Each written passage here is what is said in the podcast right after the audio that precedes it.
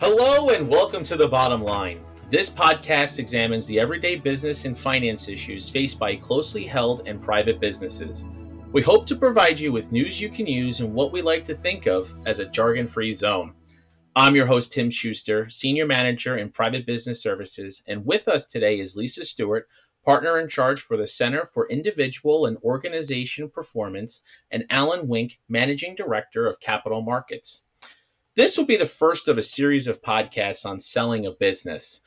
This topic we would like to discuss is Should we sell?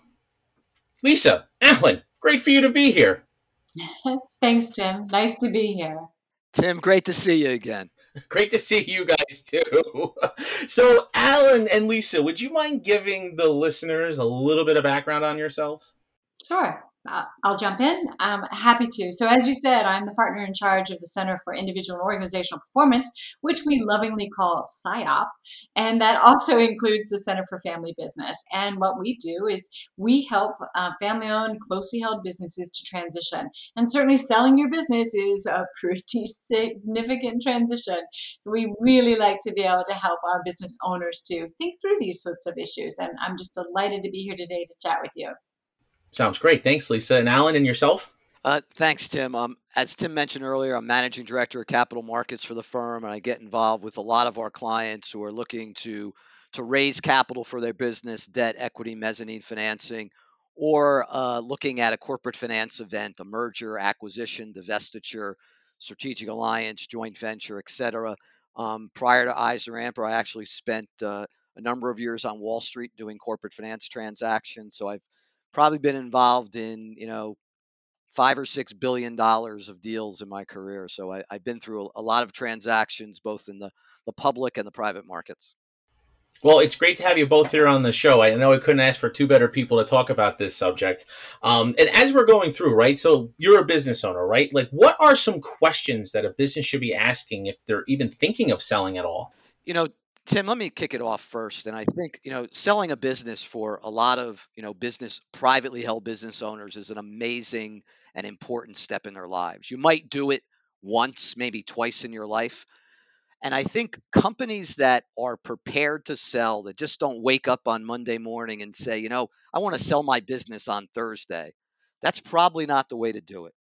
Now, I think you want to understand the marketplace. You want to understand how your business is performing you know, why do you want to sell? Is it a great time because, you know, multiples are very high in your industry? Are you getting on in years and you want to liquidate your holdings and move on and go play golf or sit on the beach? You know, you have to understand why. Um, you know, a lot of companies are generational. I know Lisa works a lot of companies that have gone to two or three generations.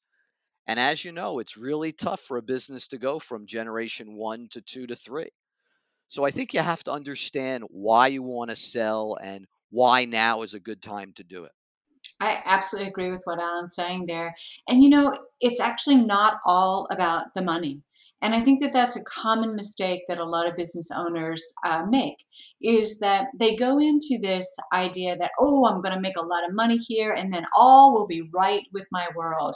But in fact, the research indicates that, you know, approximately 80% of people who sell their businesses are not necessarily satisfied with the transaction.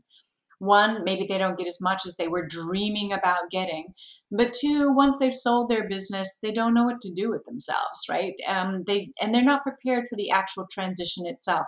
How do they gracefully move out of the business? What do they do about the employees that are left there? Is whoever's acquiring the business going to maintain their own the family members in other positions in the company, and so on? So when we're working with a business, we really try to get them to expand their thinking about the why, why they're doing this and what could things look like later so let's talk about um, not just the the you know the, the financial side and the market side which is all very important but think about what do you need out of this transaction to feel whole uh, do you need to have a plan for what you're going to do after this occurs? Do you need to be able to find something else to, to occupy your mind? Uh, do you need a certain amount of uh, financial return from the business to support your lifestyle? So there's just a lot of questions to be asked. And, and to, just to add one other point to that, you know, a lot depending upon the age of the business owner, You know, certain business owners want to sell and be totally removed from the business. Other business owners would like to sell and still be involved. And a lot of the involvement of the prior management team depends upon whether the company is sold to a strategic buyer or a financial buyer, a private equity fund. You know, usually if you sell to a strategic buyer, a lot of the senior management positions become superfluous because they're not going to be necessary in the combined company. And if you sell to a private equity sponsor, they usually want a good pe- good number of the team to stay on because they're not going to run the business on a day-to-day basis. The management team is, and they like to have some continuity.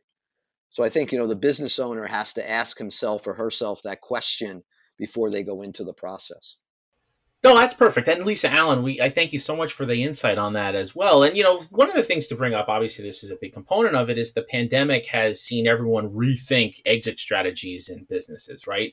So, can you offer any advice to those thinking of selling and maybe some helpful hints? Yeah, I would say, you know, uh, it is true. The pandemic has made some people stop and say, Do I really want to be doing this? And uh, I would caution about making that kind of a totally life altering decision right now in the midst of some things that are that are pretty crazy. This really speaks to the really some of the points that Alan was making. Uh, don't let the pandemic itself drive the decision making. Start to look at all the different options that you have take a look at what it is that you really need. Look at how other people have um, have gone through this sort of a transaction and surround yourself with very good advisors so that this is not just an emotional or a knee-jerk reaction to some of these very tough times that some companies have gone through but rather it's a well thought out strategy so that you can get your return on your lifetime's investment. You know and tim just to add on to, to what Lisa said um, you know, you have a situation now where outside of COVID, we were looking at a time because of the demographics of probably the greatest generational transfer of wealth. And I think you saw a lot of business owners who wanted to sell because of COVID, because of you know the pressure of COVID on their business. And if you look at the M&A marketplace over the last 20, 20 months, the level of deal activity has been off the charts you know it's the frothiest market that you know many of us have seen in our careers and you know how much longer is going to continue i'm not sure. But you know it's a it's a great you know all, all things putting us all things considered it's a great time to be a seller because of the amount of capital that strategic buyers have and the amount of dry powder on the sidelines for private equity funds I couldn't agree with you more on that, Alan. And, and honestly, Lisa Alan, thank you so much for being part of this first episode here. Thank you for the valuable information you've provided our listeners today. And thank you for listening to The Bottom Line, part of the EisnerAmper podcast series. Visit EisnerAmper.com for more information on this and a host of other topics. And join us for our next podcast where we will cover how to prepare to sell your business.